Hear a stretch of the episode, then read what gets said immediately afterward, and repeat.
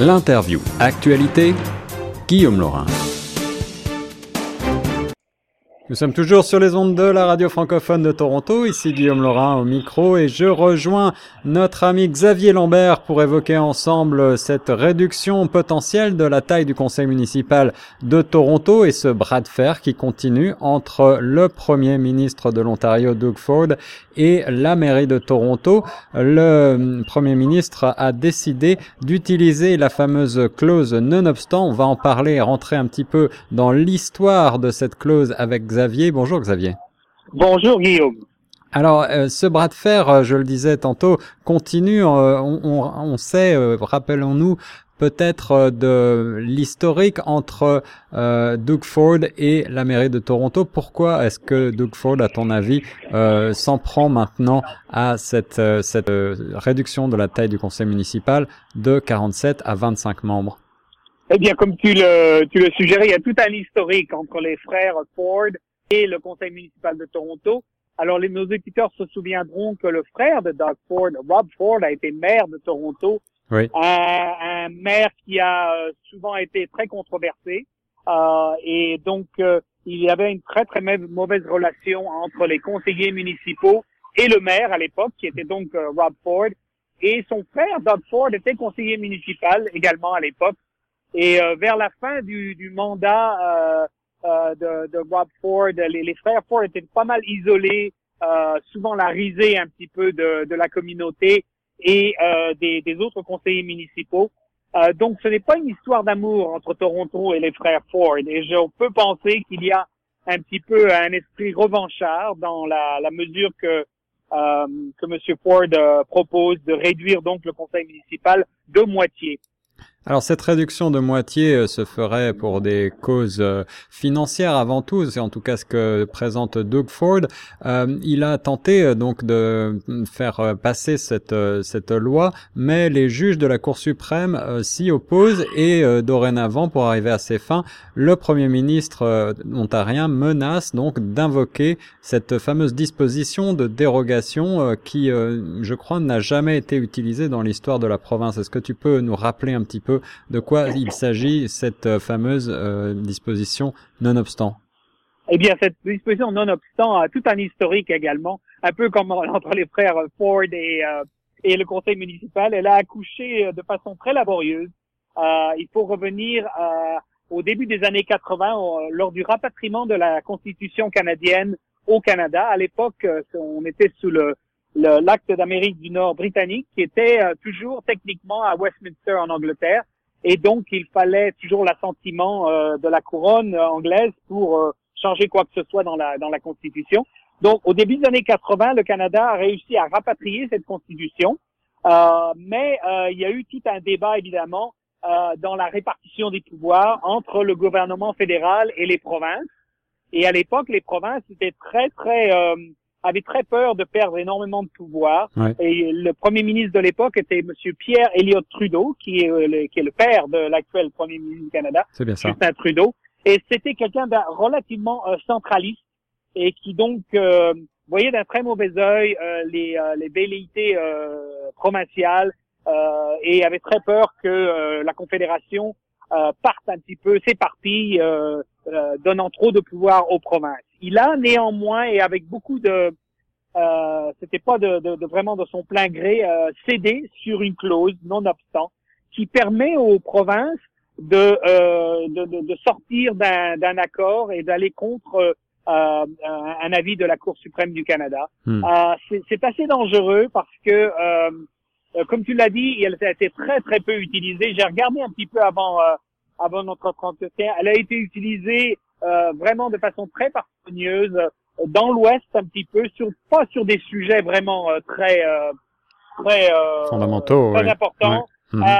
cette clause non-obstant, faut savoir qu'elle a été un peu mise en place pour accommoder le Québec, qui est la différence que le, Québec a vis-à-vis des autres provinces, différence linguistique et culturelle.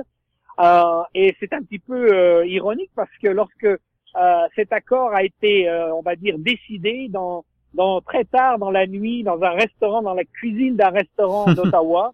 Euh, en fait, le premier ministre du Québec à l'époque était allé se coucher à son hôtel et les autres premiers ministres provinciaux et le ministre de la Justice fédéral, qui était M. Jean Chrétien à l'époque, ont fait cet accord un petit peu sur un, un coin de table dans une cuisine sans vraiment la participation du Québec. On peut on peut imaginer que et on se souvient que le Québec était très très euh, euh, mécontent euh, de cet accord un peu passé dans son dos. C'est un peu bizarre parce que cette, cette clause euh, pourrait être utilisée potentiellement peut-être plus par le Québec qu'une autre province. Mm-hmm. et c'est ce qui me fait un petit peu peur dans la décision de M. Ford, c'est que euh, on voudrait pas que les provinces commencent à utiliser cette clause-là de façon intempestive. Euh, ça pourrait devenir un petit peu euh, difficile. On sait que, par exemple, il va y avoir une élection provinciale au Québec, oui. euh, et que avec potentiellement il y a des, euh, un parti euh, qui a quand même pas mal de, il n'a pas des, des, des, des souhaits d'indépendance, mais certainement se démarquer de la confédération. Euh, donc, on, a un petit peu peur que euh, les provinces, notamment le Québec, mais d'autres également, dans l'Ouest, il y a tous des euh, contentieux vis-à-vis des ressources naturelles, comme on le sait. Il faudrait, ça devrait être relativement ingérable si les provinces commencent à utiliser cette clause de façon soutenue, ce qui n'a pas été le cas jusqu'à maintenant. Alors les élections municipales prévues pour le 22 octobre prochain euh, semblent de plus en plus en péril et de nombreux euh, de nombreuses personnes de, l'opposition euh, se déclarent choquées de cette décision du Premier ministre, à commencer par la chef de parti Andrea Howarth qui déclare vous n'êtes pas le roi de l'Ontario, Monsieur Ford. Ces, inquiétudes, ces, ces qualificatifs de dictateur en puissance, est-ce que tu penses qu'ils sont justifiés? Euh, je pense que euh, il n'a pas joué vraiment les, dans les règles du jeu, en ce sens que lors de sa campagne, il n'a pas vraiment eu un programme détaillé, donc il ne peut pas avancer le, le, le fait que bon, il ne fait que tenir les promesses euh, qu'il avait euh, mis sur la table, puisque euh, il y en avait très peu. Mhm. Euh, donc, il n'avait jamais absolument parlé de, ce, de ceci pendant sa campagne. Ça. La seule chose qu'il avait avancé, c'était des coupures budgétaires. Voilà bien, s'il veut utiliser cette clause, il en a le droit. Euh, il y a un risque politique. Euh, Est-ce que ce risque politique-là est conséquent? Euh, Peut-être pas, parce que peu, peu de, membres du Parlement de la promotion ont été élus côté conservateur à Toronto. Donc, je pense que le, le, risque qu'il prend, c'est de fracturer son propre parti.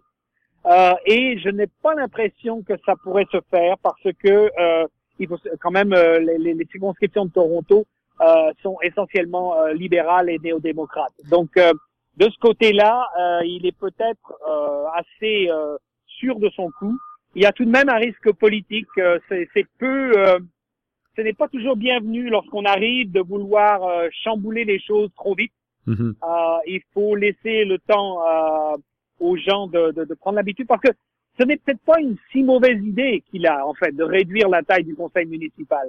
Lorsque euh, Toronto est passé de, de, la ville de Toronto au Grand Toronto il y a quelques années, eh bien, le conseil municipal a, a, explosé en taille. Mhm. Euh, et il faut reconnaître qu'à 50 ou près de 50 autour d'une table, c'est pas facile de prendre une décision. Mhm. Ça, je veux bien croire qu'il y a peut-être des choses à faire, mais la façon dont il euh, dont il s'y prend n'est peut-être pas la, la, la, la, mieux venue. Et euh, s'il réussit, et je pense qu'il le fera, euh, ça passera, euh, il y aura toujours ce, ce, ce, mauvais sentiment qui pourrait s'étendre à d'autres d'autres sur d'autres questions au sein de son parti même.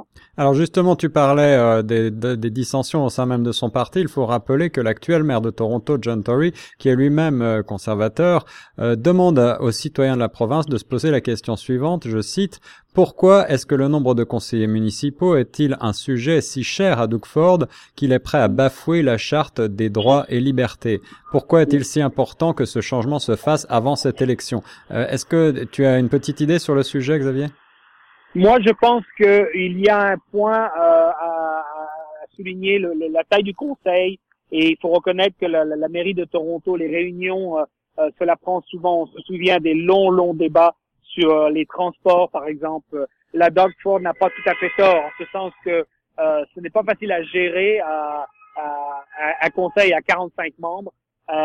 mais je pense qu'il aurait fallu d'abord consulter la, la, population de Toronto, mm-hmm. leur laisser le temps de d'en débattre et, et d'arriver à un consensus. Je pense que en termes de gouvernement, il est beaucoup plus souhaitable de travailler sur une base de consensus que sur une façon autoritaire.